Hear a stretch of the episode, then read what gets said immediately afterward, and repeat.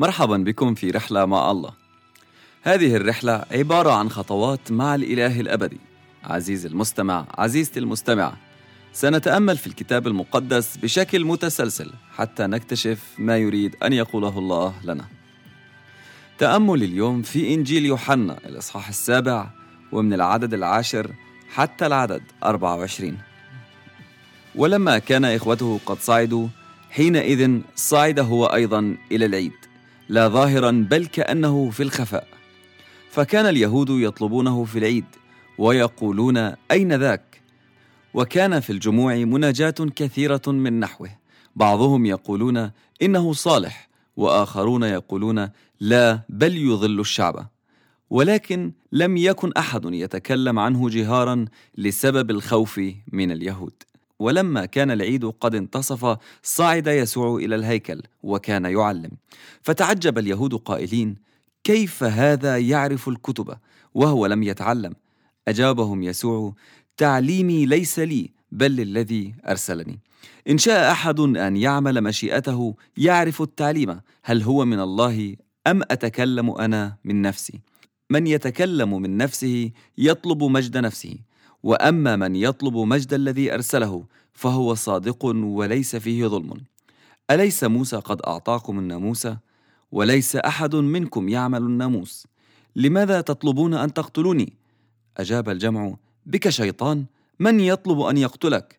فقال يسوع لهم عملا واحدا عملت فتتعجبون جميعا. لهذا أعطاكم موسى الختان ليس إنه من موسى بل من الآباء. ففي السبت تختنون الإنسان.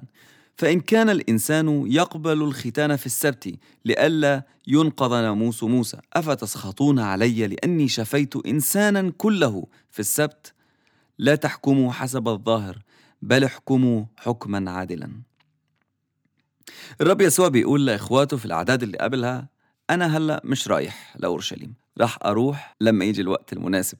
وهنا أول ما إخوانه بيروحوا هو بعدين بيصعد لأورشليم. هو أكيد ما ضحكش عليهم لكن هو كان بيستنى الوقت المناسب من الآب السماوي. واضح أنه خطة الآب السماوي أنه الرب يسوع ينزل لأورشليم متخفي. الشعب اليهودي تعودوا أنه الرب يسوع يكون في كل الأعياد لأنه كان ملتزم فيها.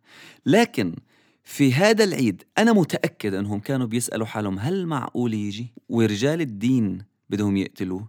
ولمفاجأتهم هو بينزل. لو كان نزل مع إخوته كان من الأول رح يكون مبين إنه يسوع موجود. لكن الله الآب كان بده إنه الرب يسوع في منتصف العيد يوقف ويحكي. الشعب اليهودي في هذا الوقت كانوا منقسمين لمجموعات. مجموعة بدهم يقتلوه ومجموعة قالوا عنه هذا صالح مش معقول إنه يكون التهم اللي بتنسب ليه صحيحة. هو صالح ومنزه عن كل التهم اللي اتهم بيها. ومجموعة تانية بيقولوا لا لا لا لا هو بيضل الشعب. هو بياخد الشعب وبيخليهم ينحرفوا عن الخط المستقيم أو الإيمان المستقيم. شعب منقسم في وقت العيد. واضح إنه هذا العيد كان مختلف عن أي عيد مضى لأنه الحوار الأساسي كان بيدور بين الناس عن الرب يسوع.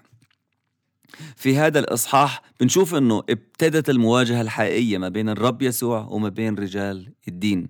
وابتدى الشعب لازم ياخد موقف يا يآمن بالرب يسوع يا إما يوقف ضده. وهذا واضح جدا في الآيات اللي إحنا قريناها. تخيل معي لو لو واحد أعلى هيئة دينية في بلده حكمت عليه بالقتل هل معقولة يرجع لهم؟ أنا بشك.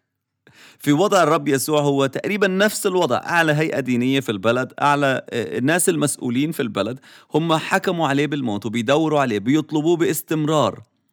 لكن رغم هالشي ما خافش إنه يروح.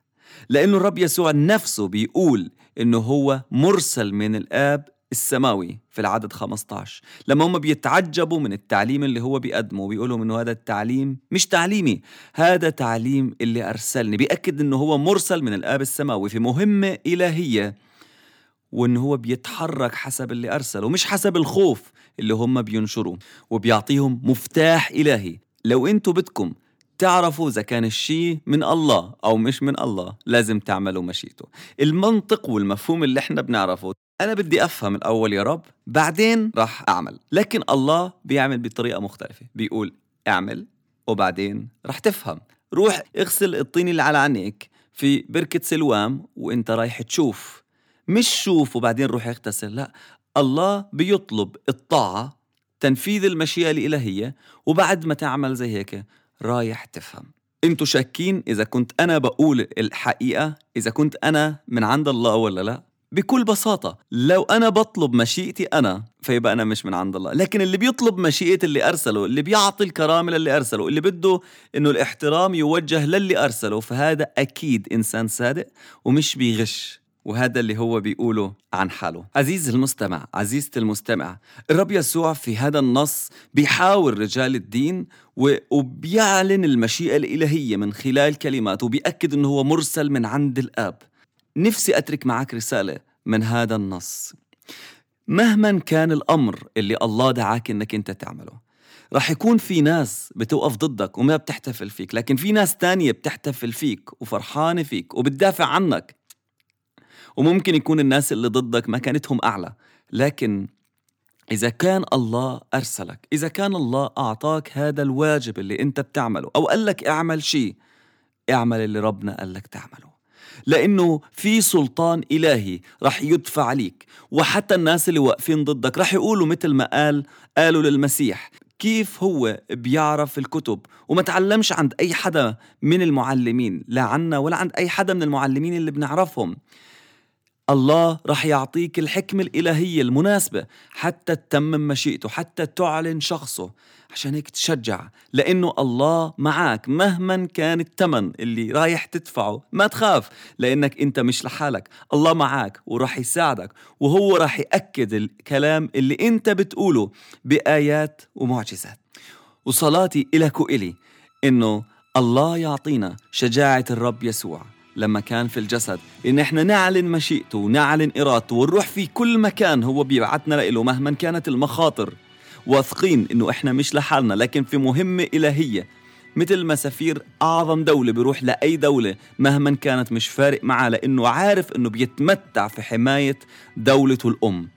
وما حدا بيقدر يلمسه لأنه لو حدا لمسه فهو بيهين الدولة كلها. ولو حدا أساء ليك هو بيسيء لله. والله بنفسه رح يحامي عنك ويوقف معك حتى توصل وتتمم المشيئة الإلهية اللي ربنا بعتك عشان تتممها.